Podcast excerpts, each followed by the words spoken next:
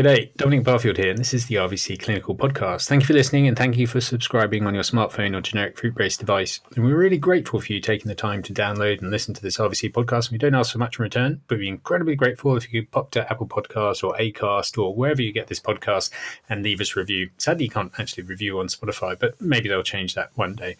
Obviously, a five star review would be great, um, but we really appreciate a couple of minutes of your time to, to leave us review, a review.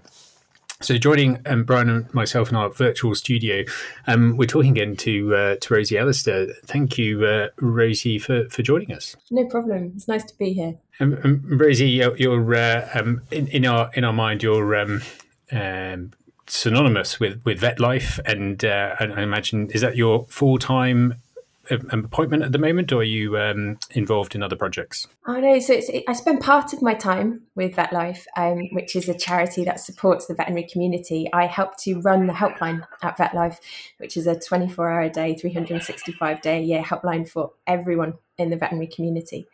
Um, but as well as doing that, I work in academic research and particularly around veterinary mental health, the transition to practice, veterinary identity, and veterinary suicide prevention. And I'm also involved in a number of other projects as well obviously um, keep yourself busy and, and uh, before we went on over talking about trying to uh, stop your dog from chasing squirrels as well. So uh, so it keeps you occupied outside of uh, outside of the working environment as well so um, I suppose maybe we should we should start with the uh, elephant in the room being uh, COVID-19 and the um, and the and the fallout from that. And when we were speaking last year. It was quite early days in in the the lockdown period, and I suppose how how has VetLife managed with the um, I suppose the continuation of lockdown and and the changes with restrictions, and how has has your team sort of found that, and and also I suppose are there anything that's been um, more coming up in, in concerns that people have or calls that you you have or themes i suppose? Sure. So i think over the last year one of the things we've noticed first is how much busier we've been. Um, so we had just over 25% increase in our calls um, in 2020 compared with 2019 and that increase appears to be continuing um, in 2021 as well. So we have been really busy. Um, within that busyness is a lot of different experiences. Obviously, everybody's experience of COVID has been different. We've supported people through the whole range of experiences that people have had in our professions over this year. And I think one of the real challenges for us as a service is that our volunteers, the strength of what we do is that we are peers who are trained, who connect with people and understand.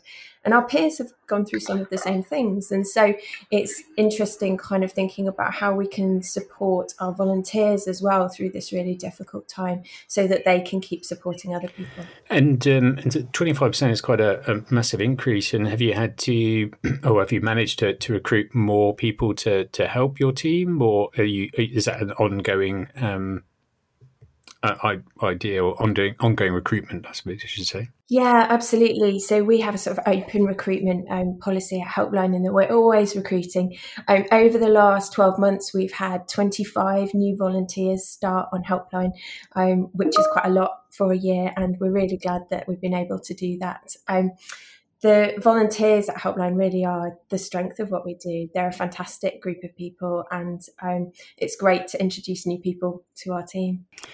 I imagine it's quite a um, a rigorous sort of re- recruitment process. And um, and do, do you have just, just a, I know it's not necessarily what we're going to talk about, but do a lot of people um, drop out of that because of the the context of everything that they will need to sort of manage, or or do you find that the the, the training you have and the support sort of makes that um, comprehensible? Yes, it's a really good question. Um, so our recruitment is a long process, and do you know? I think it's it's it is part of the challenge for people. I think when they want to volunteer with us, that it can take a year or more from when people first apply until when they start volunteering. And um, for some people, it can be up to two years, and that's important to us that we take it slowly, that everybody involved, us and the potential volunteer, can think really carefully about whether it's the right thing. So, yeah, we do a lot in our recruitment. We have initial information for people where we explain quite clearly, we hope, about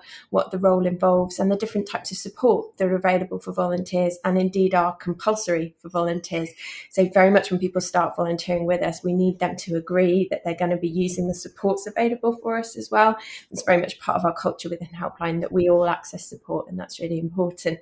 Um, so yeah, people apply. They're then interviewed by a member of our selection team. There's then a team meeting that decides about progression decisions, and and that's very much a decision um, that's both for the potential volunteer as well. So we're very open about the demands of the role, um, and we let people choose whether it's right for them, as well as us choosing whether we think that their type of listening is a fit for us. Um, we've moved our training online during the pandemic. Um, it was quite a challenge. Not many helplines do initial training online, um, and certainly very few did before the pandemic. But um, it's actually been really interesting process in terms of reviewing the training and reviewing the supports that we have during our initial training.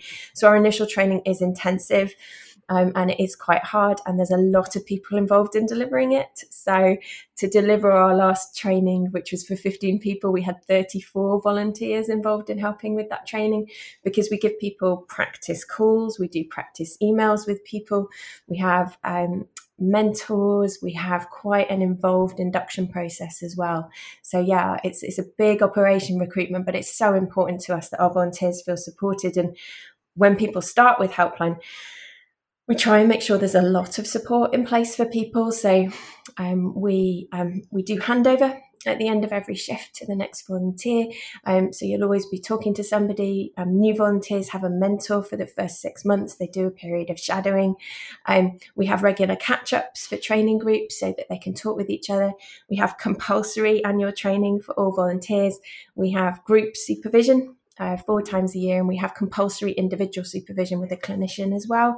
Um, so there's a lot of um, a lot of different types of support that go on, and that's really important to us.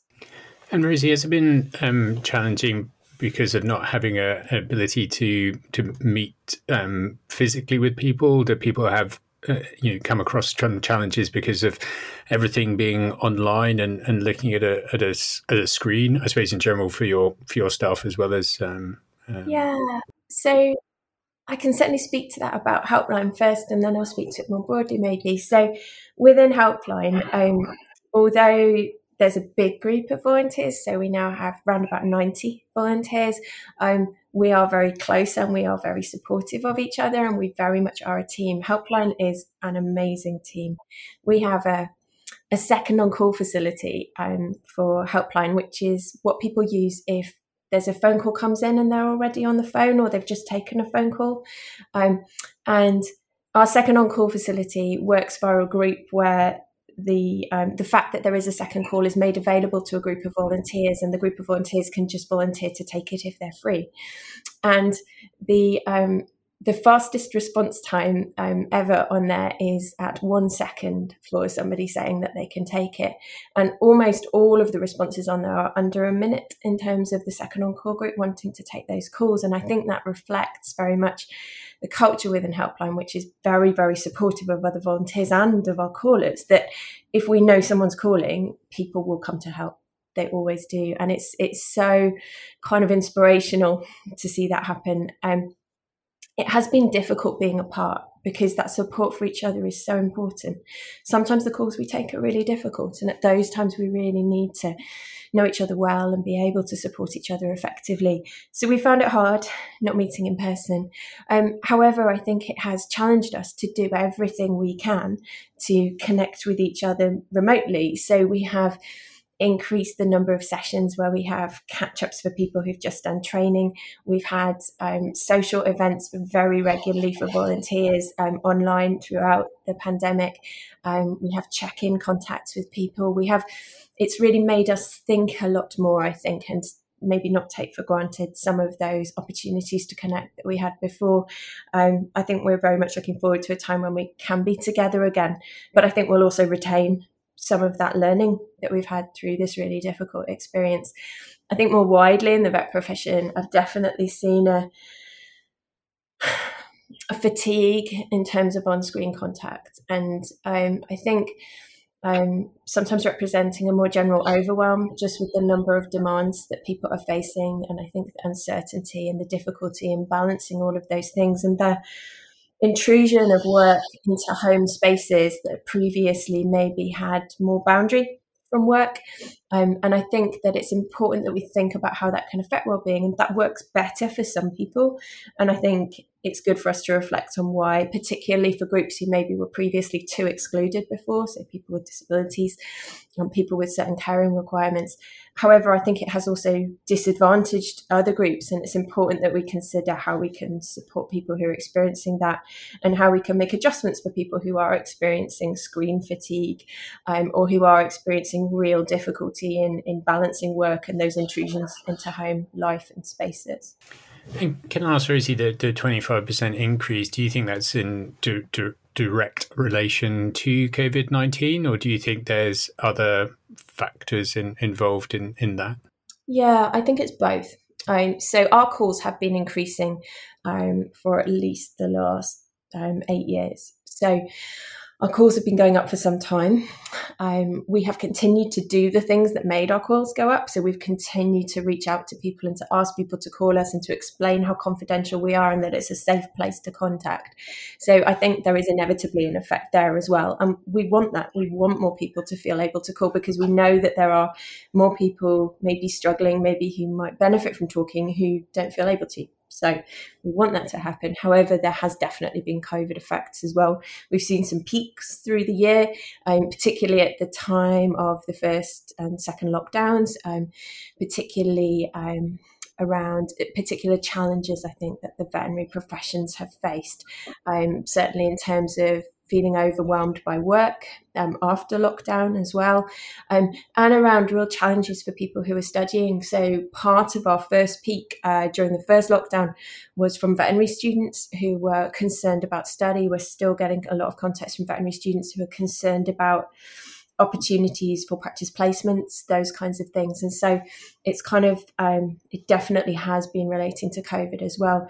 We're also talking to a lot of people who are experiencing um, maybe exacerbations of mental health difficulties, stress, physical health difficulties because of, of COVID, um, and also really big financial challenges as well. So, so very, um, very, very broad as as, as well as as um, as, as COVID. Um, could could I ask, sort of moving slight, slightly sort of on from that, um, what what what um, what strategies could you um, tell, I suppose, um, employers for, for new graduates to help sort of with the, the transition into into practice in, in these times at the moment? Because I suppose even when we're talking in the UK that um, maybe restrictions might be lifted um, by the time people start jobs in the in the summer, but I suppose we, we don't know, do we? So so um, so do you think that there should be extra support or different support to, to help our um, new graduates at this time? Yeah, I do. Um, and I think there's so much that employers can do to help new graduates with this transition, particularly at this time. And some of it's evidence based from research that I've done, some of it is transferring evidence across from we know what helps, um, particularly perhaps in healthcare workers. Um, one of the key points I would say is around communication and really intelligent communication, because one of the difficulties that staff have been experiencing through this time is is uncertainty.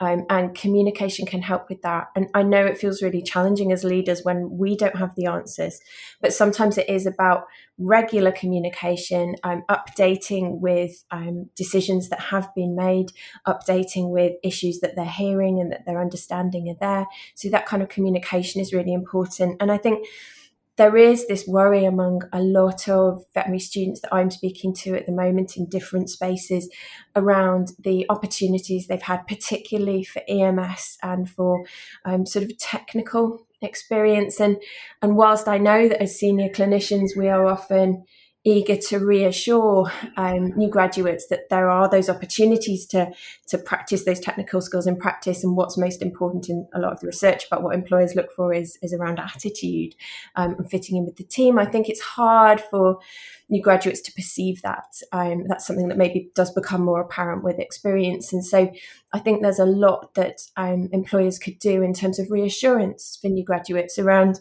communication around well what stage do you feel at maybe with these key sentinel procedures? And what support do you need to be able to do these? And think very practically in terms of that. So um, things that you would do typically in an induction anyway, um, an induction period at work where perhaps you are um, giving extra time in consults, where you're talking very practically about the types of surgical support required. So, does somebody need somebody scrubbed in with them? Do they need them in the room? Do they need them in the building? Do they need them on the phone? Those things are very different experientially for the new graduate. Um, and then I think just really good practice around um, induction. And induction is something that I think sometimes is done exceptionally well in vet, um, but often um, could be improved. Um, key things around induction for new graduates are um, around things like shadowing, like getting chance to understand how the practice works. And um, it's one of those things that, again, with seniority, you forget how long it takes to, to work all the different software that we use, or find out where to park on all the different yards, or um, or you know who pays for the petrol, and all those kinds of things. And that can just be very a lot of over overload for people when they first start, when they're already dealing with decision fatigue around all of the clinical decisions and clinical responsibility and that transition to taking on that clinical responsibility. So, induction and thinking really carefully about induction would be a key priority for me. And I would recommend shadowing um, I would also recommend really clear expectations around sole on call in particular, because sole on call is a big cause of difficulty, stress, and difficulty that's actually then experienced um, by new graduates. So it's not just around worry around it, it's around difficulties that actually then happen. Um, so thinking very carefully about sole on call. Is it reasonable, for example, that somebody doesn't do any on call maybe for their first month because, um, you know, they're settling into a new job. It is much more exhausting to be brand new in a place and brand new with all of the skills as well. Um, and then maybe would you think about um, the type of rota that they would then put onto, the amount of second on call support they have. Um, those kinds of things can really help with transition um, and can make it a much better experience for everybody. The other thing I would mention in COVID is one of the things I've observed and have found in research as well is that um, new graduate support is often very vulnerable to issues with staffing in practices. So where there are staffing challenges in practice, new graduate support is often one of the first things to to drop. And I know that's not anybody's intention, but it has a big impact on the people that it happens to. And quite often, for various reasons, which again with seniority maybe um, may feel a lot further away. Um, new graduates don't always feel able to communicate around that. So one of the things I found in my research with new graduates was this very pervasive, almost um, universal sense of being a burden, um, which trying to address in all sorts of ways um, with the work I do with uh, students. But um, if you can imagine that perhaps your new graduate does feel like a burden and maybe is finding it hard to ask for help, then one of the things you can very helpfully do as an employer is really encourage them and do positive role modeling around help seeking around case discussion. You know that, that senior people in the practice go to others for help as well. Um, making it very clear that you're pleased when they contact you for help. Um, being really um, willing with that support being generous with that support and then as well um, i think just making it clear to people that they're not a burden on the practice because that is something that is perceived by new graduates for various complex reasons. And that in itself causes behavior that then may not be helpful um, for those individuals, either in terms of their well-being, in terms of help seeking, but also sort of clinically, um, you know, with clinical and patient scenarios. It, with, with the, um, I suppose uh, another element, I just wonder about when vets normally take new jobs, they they move to to different areas and sort of remove themselves, I suppose, from some of the support structures that they have, and and maybe they, you, you know, I suppose vets do tend to socialize with other vets, and uh, is there a is that a perceived sort of problem as well that they can't you know go out with their their, their veterinary team or or you know have a social sort of out of work life with that? Yeah, very much. And I think, you know, particularly for people in certain types of veterinary practice, they may have no choice but to be quite a distance from friends and family, and it may be more difficult for them to access those supports as well. Um, so you, know, you couldn't just go home at the weekend, those kinds of things at the moment, and and that is difficult because what we know about new graduates is that often um, friends and family supports are very very important and are favoured over other types of support, even when it's um, maybe mental health problems that somebody is experiencing. So it is important to be aware that those supports and those contacts um, may be um, more difficult than usual. And I think for people who are working in new graduate roles, often I think as more senior vets, it's easy to forget how exhausting those can be and how people can then feel limited energy to do these kind of online social contacts that maybe um, would be an alternative. I think as well, a lot of the support we offer in practice involves physical proximity as well, whether it's scrubbing in, whether it's going into a room to ask somebody something. These kind of non transactional, um, kind of uh, casual conversations that we might have in practice where you're just walking past someone in the corridor and you start to discuss the call you've just been on, those kinds of things. And all of those things are more constrained at the moment. So I think, you know, potentially new graduates now, they don't have such easy access to all of those informal supports what we know about healthcare workers as well is that one of the things that can be incredibly helpful for a whole range of difficulties at work, so potentially moral injury, potentially compassion fatigue, um, lots of different sort of issues that can occur in the workplace that may affect our mental well-being. One of the really key things for those is opportunities for um, peer conversations in the workplace, in a sort of in a break room, in a rest space, kind of informal peer support conversations. So, so not necessarily a trained peer supporter, but just a colleague who cares. Those kinds of interactions are super, super important, and they're harder because of COVID, because people are um, distancing more at work. Um, they may be eating separately. They're spending breaks separately. They're maybe not meeting in the practice in a way that they would in between calls. And so I think being really aware of that for new graduates, because one of the real challenges for new graduates as well is that um, as established clinicians, we have a lot of our support networks ready made because um, we've established those over many years. We know who our friends are, we know who our colleagues are, who will help us with different things. And new graduates just don't know that. And it's sometimes harder to create those networks. And so anything we can do to support new graduates in terms of making those explicit and making those easy to negotiate and navigate is going to be really helpful. Um, so I think, yeah, checking in with new graduates, um, both socially and in terms of um, instrumental supports at work, so quite practical supports around workplace issues. That's great, thank you, Rosie. And, and I suppose with with with uh, ourselves sort of um, transitioning to, to different different times, and maybe with eases of, of social restrictions and being able to um, see people and probably the the maybe the connotations that that has in practice about um, maybe owners being able to come into hospitals. I know that's, that's probably quite variable at the at the moment, but I imagine a lot of places aren't having um, owners in, in hospitals. So, so are you are you worried about some con, you know, about um, I suppose how we're going to transition to to that phase to to whatever normal is going to be? Yeah, sure. And I think this is something that we're seeing that it's understandable people are worried about this. You know, this it's been a year that you know those kind of social um, contacts have been different, have been interrupted. Those interpersonal contacts at work have been very, very different, and I think any change to those is going to be challenging. Um, those that happening at the same time as perhaps a whole lot more social contact might even feel overwhelming for people, and I think that's really normal, given what we've all been through. And I think it's there's a lot of uncertainty in that as well and maybe challenges for particular individuals so groups of people maybe who are um, have um, underlying health conditions who maybe still have worries um, people maybe who've experienced bereavement and maybe haven't had time to grieve and get all of the support for that yet um, maybe people who have themselves experienced illness and are um, experiencing ongoing effects from that so it's a whole lot of different things that have been going on for people there's also people and i know this applies to a lot of people in our professions whose caring responsibilities have massively increased. Um, childcare, um, caring for relatives, um, other types of caring, and those may not reduce at the same time at the same time or at the same rate as all of these other expectations of social contact and being in different places increase.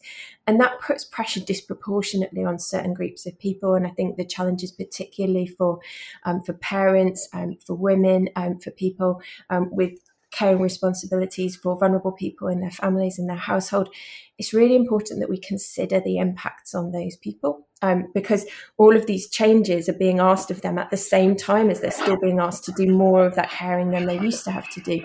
And that's really challenging. So, so are there things that we can do like now about that, or should think about um, individually or as a as a profession? Yeah, absolutely. There are things we can do, and I think one of the really key things is supporting managers to have good listening conversations with staff. Because we don't want to be finding out about those challenges like months down the line when it's actually gone wrong for somebody or it's too much or that person is completely overwhelmed. And some people feel overwhelmed with it right now and that is very understandable. So i think one of the things we can do is get managers really well trained in active listening. And there's some great examples of people thinking about doing this. There's a program called um, React in the NHS um, that's about listening skills for managers. It's just over an hour long program about active listening, and it's designed to help people to have conversations with staff um, and to understand um, a bit of what's going on for them. So, active listening training is, is really useful and is well evidenced for line managers in a variety of different ways. Um, and I think it is an individual thing. It is a case of managers understanding individual situations. Um, also, managers having the right support because managers have been through so often through this pandemic, we have looked to managers to help. And managers have taken on this enormous um, role of trying to coordinate a huge amount of new health and safety information and concerns and keep staff safe. I'm trying to do sometimes what's felt like impossible things with rotas and other things to maintain patient care against you know very extreme staffing situations that we've never experienced before. And so i think it's really important that we think about those managers as well. And one of the things that applies to all staff and is really important right now is thinking about something called decompression um, so this is the idea when people have been working in very high demand situations, which we all have, um, and that includes people who've been working from home and doing childcare, and that's very high demand as well. It's not just people who are working in PPE who've been in a high demand situation through this. Um, it's across the veterinary professions, and so thinking about how we can give individuals opportunities to decompress and to rest and to have um, sort of meaningful social contacts and to have good nutrition and to sleep and things like that. So those kind of opportunities for decompression and thinking about decompression are really important. Um, and again, the solutions for those may be quite individual, but it's important to consider that. It's also really important right now that people are acknowledged and thanked for how hard this has been and everything they've done because there is definitely something right now about recognition. People are tired, and a lot of people are struggling with motivation, and that is completely understandable. And it is important that we see that. And I think one of the challenges that vet often has is that is around that recognition. And I think sometimes, you know, when people look to clients maybe for validation or for recognition, um, that can be quite difficult and some of our clients are incredibly grateful and incredibly thankful and do communicate that but our clients are often not in a position to do that you know they don't have the resources or the um, they've got a lot going on themselves. And i think it can feel quite precarious when people are relying on clients for that. And so i think it's so important that as professions we provide that. And then it matters less whether clients are in a position to provide that for staff because we are providing that for staff. So staff know that they're valued, they know that they're respected, they know that their contribution is noticed and appreciated. So thinking about ways to do that is is really important too. That's great, and, and you um, you spoke about bereavement as well, and I, was just wondering because I, I imagine that um, and, you know, for a variety of, of reasons. Um, so many of us might have to deal with that at the at the moment. Uh, um, you know, COVID nineteen um, as well. Um, and I suppose, can you maybe give some tips about how to to help people with bereavement? Yeah, this is such an important issue because I think all of the things that we would do before COVID to try and um, cope with bereavement, to try and cope with loss, to try and process, so many of those have been disrupted or even prevented over the last year. And it is very, very important we look out for people around us who have been bereaved and offer them support. And I think, again, this is quite individual, but things that are important and we know from people who've experienced bereavement, um, particularly certain types of complex bereavement, are that um, often people don't know what to say and so don't say anything. And often it's better just to talk and to ask and to talk about the person who's died if they if the person wants to talk about them and just to have those conversations and to be there. You don't need to know what to say. You just need to turn up and listen. Um, and i think that turning up part is really important. I remember speaking to a friend of mine who had been bereaved and she said something to me incredibly powerful um, she was talking about walking through her village and she'd had uh, a very traumatic bereavement. And she was walking through her village, and people would cross the road when they saw her coming, including her friends, because they just didn't know what to say and they felt so awkward and they didn't want to upset her. But because of that, she ended up almost totally alone with this very, very traumatic bereavement that she'd experienced. And she just wanted them to say something. Um, and I think it's really important to remember that there's guidance around support for bereaved people as well that people can read in terms of just how to how to feel confident in offering that support. And I, I think that's really important. I think it's also important that employers think about what support might be necessary for people who've experienced those challenges as well.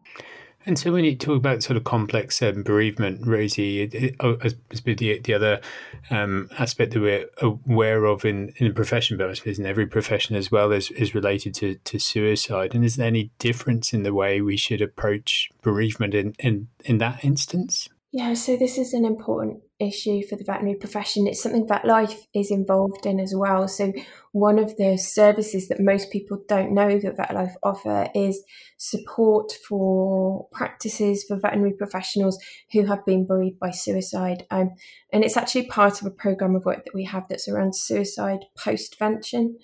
Um, and that's it's a bit of a strange word, but what it means is it's around the importance of providing support following a suicide, um, in part to help prevent further suicides, because we know that suicides um, occur more frequently in people who are bereaved by suicide. We also know that sometimes where there has been a bereavement by suicide, it can be followed by further suicides. And so, and there are absolutely things that can be done to help to stop that and to prevent it and to provide support for those people. So that's a really important and quite a quiet part of our work that not many people know that we do. Um, I've been doing that for a number of years now. And it's really humbling, I think, working with people and supporting people who have experienced that bereavement um, in terms of their resilience, in terms of what they get through, um, in terms of the compassion that occurs in those spaces, the way that they so much care, often within practices for staff and wanting to support other staff and wanting to help. Um, so it's important that we think about this. I think that in suicide bereavement as well, it's really important for people to know that it's normal to experience a whole range of different emotions, often to feel quite angry at the person, to blame yourself, to feel it was your fault. There's something we talk about in suicide bereavement called the tyranny of shoulds. And this is where you maybe start saying to yourself, well, I should have done this. I should have done that. What if I'd done this? What if I'd, and you can torment yourself with it. And so it's so important that people who are bereaved by suicide have the opportunity to talk to people who understand suicide bereavement. And sometimes that's other people who've been bereaved by suicide, and there's networks of support groups. Um, sometimes it's talking to a helpline. Um, sometimes it's talking to friends, to family, to other people. But it's so important people have those opportunities. And to know that suicide bereavement is not linear as well. You know, people talk maybe about different stages of grief, but potentially traumatic grief um, and complex grief, um, it isn't linear at all. Um, you know, you can go from a whole range of different emotions in a very short space of time. Another thing that I think a lot of people find really challenging to understand sometimes in suicide bereavement is that the people who are very affected by bereavement, by suicide, are not only the people who are very close to the person. Um, so, and this is it's it's sometimes very difficult for people to understand from the outside, but sometimes people who um, maybe didn't even know the person that well, maybe met them a few times, but identified with them or identified with something that's been going on for them can sometimes be very, very affected by suicide bereavement. So, the key for me in terms of support with suicide bereavement is there is no time limit on it. Um, being aware that people who are distant as well as who are proximate can be very affected by it. And there is no shame in that. That is quite a thing that happens. Um, doesn't mean there's anything wrong with those people. It's just a thing that happens, and it's important they get support. Um, it's also important to think about things like anniversaries in terms of bereavement and key dates, um, particularly at the moment where some of our rituals of grief, maybe like funerals or memorials, aren't as easy to hold. Um, so things like inquests um, can be really, really difficult times for people involved. There's also a really big effect with how others talk about the person's death in public spaces, like on social media or in the veterinary press, those kinds of things. And there's actually a huge evidence around the way that we speak about suicide. And this is a very, very, very important thing in preventing future suicides because certain types of reporting, presentation around suicide can directly lead to further deaths that wouldn't have happened otherwise and it is as stark as that. So it's very, very important that when we're talking in social media spaces, and public spaces, that we follow guidance around best practice around talking about suicide. Is, is that guidance uh, international? Yeah, absolutely. So, a number of different countries have their own guidance. The World Health Organization has core guidance on this that was published in 2008 that's freely available on their website. Um, Samaritans produce guidance. Um, American Association Suicide Prevention produced guidance. There's guidance in Australia. There's guidance around a lot of countries around the world. Um, there's also um, different types of guidance. There's um, some guidance available for young people talking about suicide, for talking about suicide in social media spaces. Um, I've produced some guidance recently for vets that's available in the veterinary record um, as a short news piece for people. It's only 800 words long. So, yeah, absolutely, that stuff is international and it's very, very well evidenced. Um, and it's it's so important because it, it is something that everybody can do to help to prevent suicide. Do, do you think, as a profession, that we have a good understanding of, of bereavement? I suppose I was, I was trying to think because we are uh, a, a, prof, a, profession that, that looks at animal welfare and, and tries to sort of judge whether um, you know a, a, patient under our care or an animal has a quality of life that that we think that we have a better understanding that we than we do. I think there's something in veterinary culture around and in veterinary identity, which is kind of what it means to us to be a vet, that is very much around dealing with everything on our own.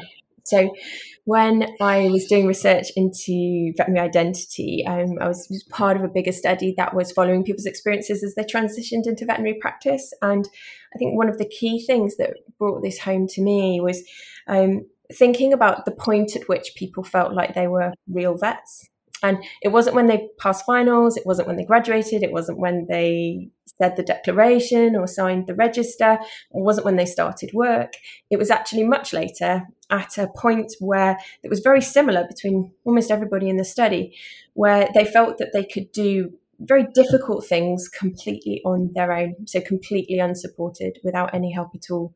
And I think that sense of myself as an island that I have to be completely self reliant, that there's something sort of maybe um, that I'm not a proper vet if I need help. That is really kind of concerning and possibly quite toxic part of veterinary identity. But I think it definitely does lead into this as well as it is. It sort of leaks into so many areas um, in terms of people's ability to feel able to access support, access help. Um, and I think, yeah, absolutely. I think sometimes people do put pressure on themselves that they should be able to deal with this just as they deal with everything else. And it's almost that um, they've got so used to maybe experiencing stigma or that they shouldn't ask for help that that they don't ask for help with this either. And I think sometimes that is really important. Um, it is also important to know, though, that some people do ask for help and that for various different reasons they're not able to access it And so it's not just about telling people to ask for that help and support if they're struggling with bereavement or anything else.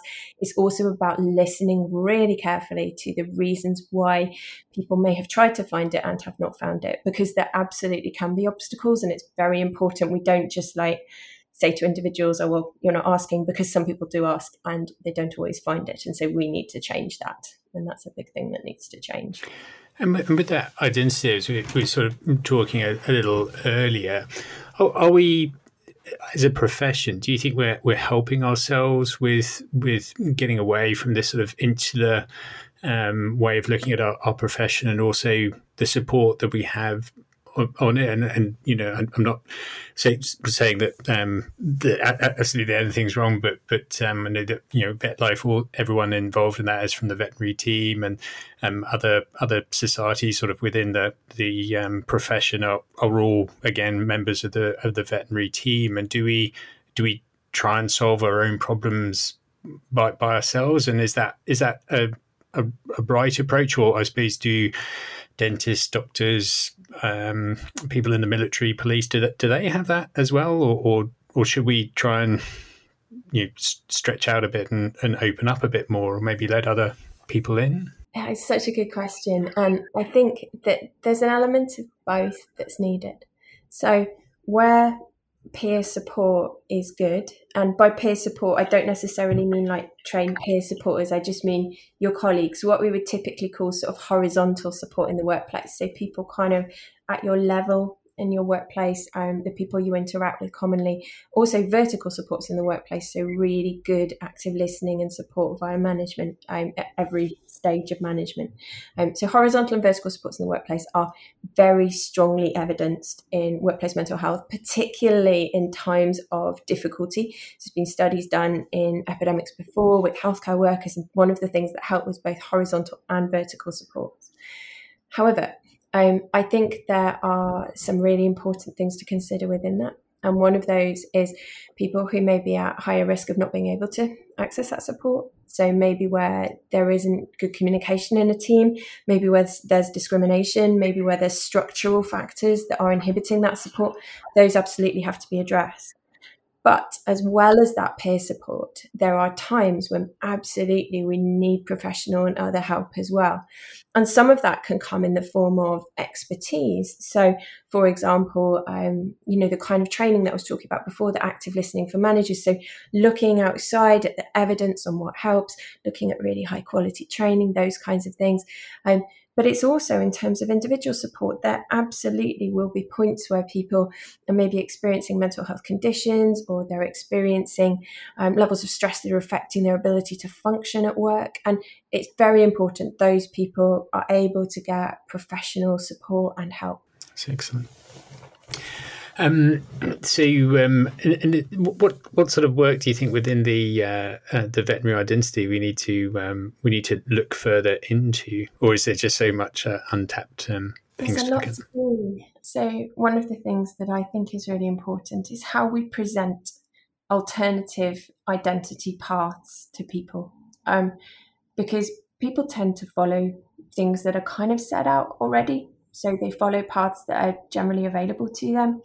And I think some of the paths that we have and some of the values we have within our identity around not wanting to be perceived as weak and to perceiving needing support as weak um, and wanting to do everything alone um, things like that come or that you're a burden on other people if you need help those kinds of ideas they're potentially really harmful and so it's how we think about how we can make it easier for people to adopt alternative identities where um, seeking support is seen as a strength, and it is, um, and where um, asking for help at work is a patient safety issue and is a responsible and um, progressive thing to do. Um, so, thinking about how we can do that, and part of that is around role modeling, part of it is around support for leaders, part of it is around capacity building, ensuring good staffing. So there's really structural things that matter as well in order to be able to um, make those changes for individuals. Um, but yeah, I think it's really important. I think it's actually really important in veterinary suicide prevention as well that we think really carefully about some of the messages that we have um, around veterinary identity and what it means to be a vet and the challenges that vets face. But when um, so, so do you do you, do you call yourself a, a, a vet? Oh, that sounds like a very strange question. But you are do you, do you have that that veterinary identity, or do you look at someone else, such as I don't know a cattle vet or an equine vet, as a as a vet? Yeah, this is a good question. I do call myself a vet, um, and I think it's really important that we can in all of the different roles we have as vets that we can quite unapologetically call ourselves vets. Um, so just because it's been a while since I did a certain procedure doesn't make me any less or any more of a vet than anybody else. Just because I've published papers in veterinary journals, that doesn't make me a better vet or more of a vet than anybody else. And I think broadening that sense of what it is to be a vet, I think sometimes there are fears around that you know, and some of those go to, you know, real issues around perhaps recruitment into clinical roles, those kinds of things. But actually, there is something quite quite challenging about this idea of a real vet as somebody who does um, generally the things that are associated with ideas around being a real vet are what we call certain high status types of veterinary work. So, particularly surgery, particularly certain types of surgery, um, particularly um, lone on call, um, and all of the things that we kind of associate with being a real vet um, have potential downsides if those are inflexible and if those are um, required because it means that for those individuals as well that if they um, want to go on to other roles for example if somebody wants to transition from maybe doing a lot of surgery into supervision and management as we often will in roles of seniority that that can then pose challenges for them that they start feeling disconnected from what it means to be a real vet. And so i think it's very important for individuals in vet to have permission to understand what their values are, what makes them feel alive in their work, what motivates them because we know that those things are actually really important to well-being at work. Feeling alive in your work is one of the two dimensions of the very technical definition of thriving at work um, the other dimension being the opportunity to grow and develop um, and so it's important that vets can connect with those things and not just these particular status um, sort of sentinel things about what it means to be a vet, because actually um, being a vet can be a whole range of different things. And I think the more flexible and the more broad we make that, um, the easier it will be for us to support each other and to seek support um, when we're in those situations. So um, I've definitely had times when I've wondered if I'm a real vet, and I sometimes find myself when I'm talking to students saying things like, I still do some clinical practice. And it's interesting how they react to that because it's almost as though I'm somehow more relevant if I still do clinical practice. And I challenge myself on that as well that why am I saying that still? Why do I feel that I need to mention that to maintain a kind of credibility with practice and maintain a link and and should I be doing that so I think there's points for leaders to reflect on this as well about how do we role model what's important in vet it, it, I imagine there's a couple of PhDs in, in this, isn't there? Because I, I suppose I know, you know, have colleagues um, refer to spending time with a real vet. You know, I'm talking about, you know, specialists themselves in, in a certain field in the in the veterinary profession, referring to a, a colleague, you know, doing call as as a real vet. Have, have definitely my colleagues in my year have re- referred to other people in our year as real vets, and and um, it's quite it's quite interesting, isn't it? And you, I suppose, it is that. Are we are we tied to that uh, practical element or the actual physical doing certain key things as as that? And I wonder whether because the the the um, in the in the UK for people outside the UK, all creatures great and small has reinsert itself on TV in a new version and done done pretty well, I, I believe. I wonder whether is this a good thing for our profession to to revert back to um, you know his, historical times of, of general practice is that is that good for our identity or or is is that going to have have knock on effects it's a really interesting question to think about some of these cultural representations of veterinary medicine and the type of work that we do and i think it's it's fascinating watching the way that the public kind of um, love those and interact with those and the way that many vets do as well. And I think, you know, they can remind a lot of people about original motivations for going into vet. I think one of the key things for us to think about in terms of our professional identity is that one of the traps that a lot of vets fall into, and for completely understandable reasons, is that we make all of our self esteem and all of our identity and all of our validation as a human being and all of our worth around our work. And so our meaning is caught up in who we are as a vet. And if we then also have a very narrow idea of what it is to be a vet, that I'm only a proper vet or a real vet if I'm doing these certain key things, whether or not those are good for me, whether or not I enjoy those, whether or not those are available to me because of illness or because of caring responsibilities or because of other things, that I can only find that meaning because of those things. And the reason people fall into this as a trap is because actually in vocational professions, those things can provide good well-being for a while because that does have a huge amount of meaning in the work that we do, and it's hugely interesting. And it's very easy for your whole life to become around this very narrow idea of what a clinician is or what a good vet should be. And actually, the difficulty is having that very narrow sense of identity that's very caught up in certain type of veterinary work. If anything comes along that makes that difficult, so whether it's client incivility, client complaint, um, whether it's a difficult outcome, whether it's um, loss of a job, change in role, um, whether it's um, actually losing interest in that type of work and wanting to move into something else.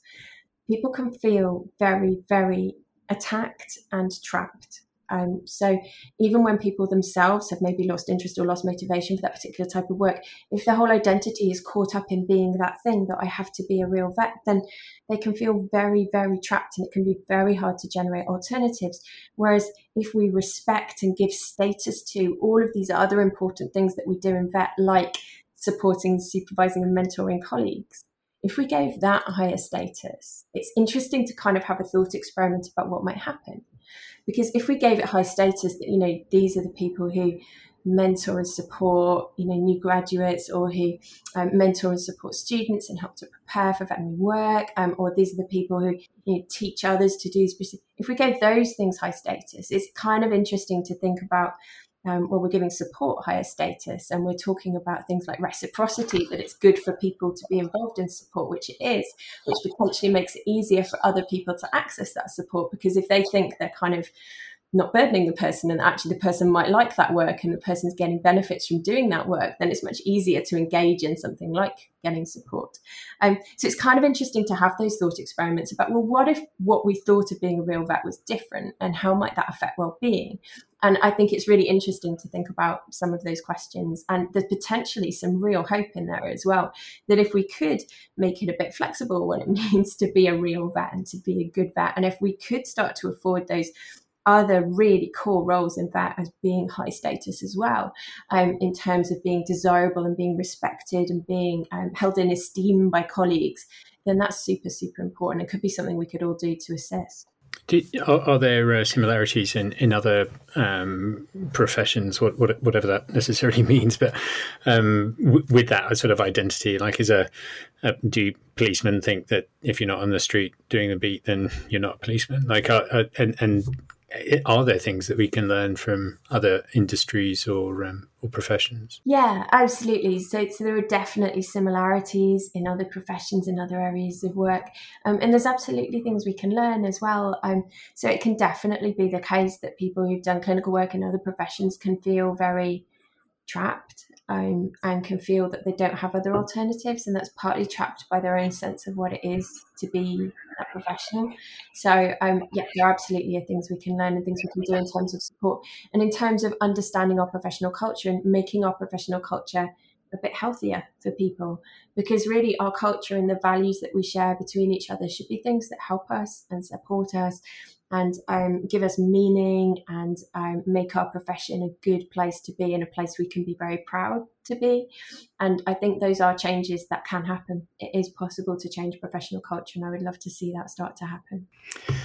Well, I think um, that's uh, that's great. I, I did um, want to mention that I suppose a, a, a, you know, there's a, few things that happen in, in um, um I suppose in the RVC community, unfortunately, the sad passing of, of Graham Milligan and, and, Nick Short, and um, and in the ACVET community, Josh Smith, and um, I suppose uh, with um, with Nick, uh, he was a, a big part of um, uh, of the Veterinary Benevolent Fund that I believe was a, a transition to into VetLife, and um, also he was instrumental with uh, eMedia and and, um, Brian, who, uh, who, runs these uh, runs these podcasts, was his his boss, and also allowed us to to do these podcasts. So I suppose I just want to um, uh, pass on our condolences to all the all those sort of families in, involved and um, uh, um, uh, around this around this around this time, and um, um, and wish them all the support. And please find the support in, whatever country that you do you have.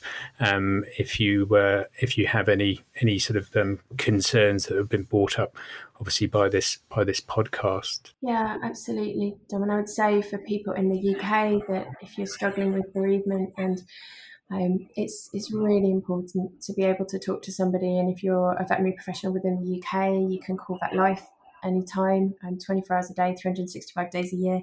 Our number is 0303 040 or you can contact us via a message on our website. Um, there's a confidential um, email service available via our website for people. Um, I think also it's, you know, Nick certainly was a personal friend of mine, and I think it's it's so important to remember the legacy of people um, who have enriched our profession so much and brought so much to them. Um, and I think to be able to share those memories and to talk with other people is really important. Well, thank you um, so much for, for your your time. Oh, I, there was um, um, sorry one one more question, if that's all right, with regarding to um, to VetLife. If what what would you do differently or prepare differently um, with your VetLife hat on, um, Rosie? If if let's say there was another uh, global pandemic, like what how how do you think you would would you do things differently? Would do you think you, we can refer to the sort of playbook, if you like, of of um, what's happened in the last sort of twelve months to to to use that in the future, or do you think it would be have to be a bit more dynamic? I think, yeah, there's so much we could learn from what's happened. I think one of the things that I've been thinking about a lot is how um, people who already experience certain types of discrimination have been further disadvantaged in this time of hardship. So I think perhaps an urgent issue for us to think about as a profession is how do we address some of those um, inequalities that we have and some of the discrimination that we have within our profession. I think it's really important that we think about that. Um, I think as well, one of the things that has really struck me, and also it being 20 years um, since the um, foot and mouth epidemic in the UK and talking with vets um, who remember that and um, experiences that people have and memories. I think one of the things that's come up so much is how important it is that we have really good support from peers. And I think that everybody in the veterinary community could could feel able to do active listening to support someone else who's struggling and there's training available to support people to learn that as a skill for support for colleagues. Um, also to learn about things like suicide prevention and things that everybody could do. And i think preparing people in that way is really important.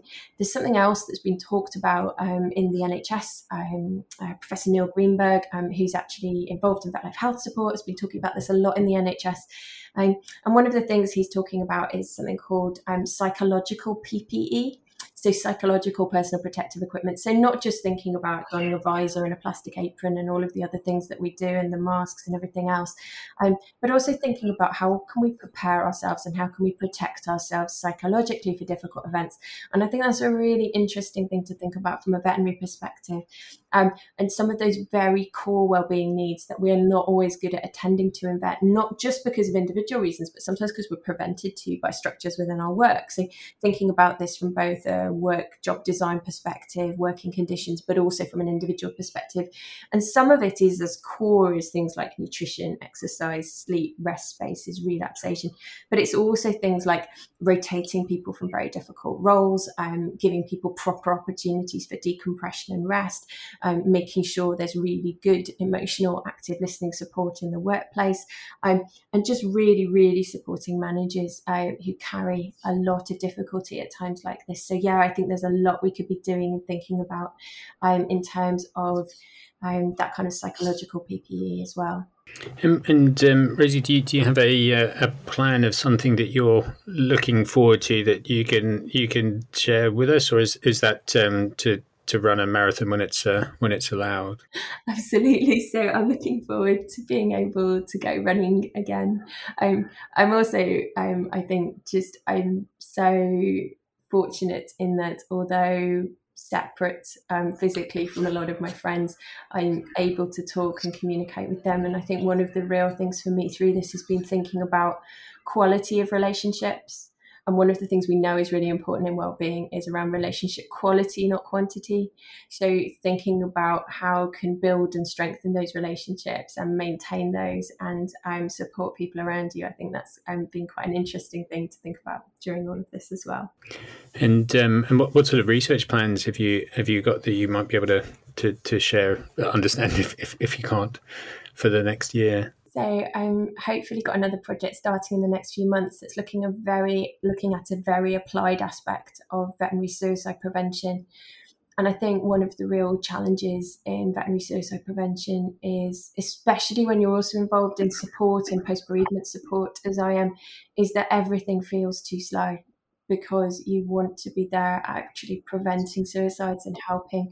And um, so it is great to finally be able to get to this project, um, which is one I've been hoping to do for quite some time, looking at a very applied area of um, potentially ways that we can improve people's safety in veterinary workplaces. Um, so, yeah, really looking forward to starting that.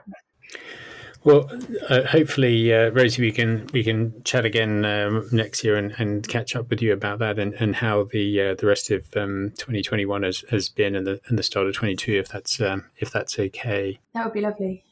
Would, would you mind giving the uh, VetLife number again, please? Not at all. Thanks for giving me the opportunity to. So, for people to call VetLife in the UK, it's 24 hours a day, every day of the year. It's 0303 04025551. And what I actually recommend for veterinary professionals is that even if you think you don't need to call right now, put it in your phone 0303 04025551. And then if you know somebody who needs it, you can send it on to them. Um, you can also contact us via the website www.vetlife.org.uk. Well, thank you so much again, Rosie, and we'll we'll wrap it up there. Um, and thank you for for listening. So don't forget to hit that subscribe button on your generic fruit based device, and that way you don't have to worry about missing a podcast. Um, if you could leave us a five star review, that would be great on your podcast provider, and tell your friends, um, vet friends or other friends. We, will welcome anyone to to listen to this show. So we'll play some show notes and some links to VetLife on the RVC pages. So if you just type in RVC Clinical Podcast into your search engine of choice, it should be top of the tree. So if you have any comments or suggestions for this podcast, please get in touch. You can either email dbarfield at rvc.ac.uk or tweet at Don Barfield.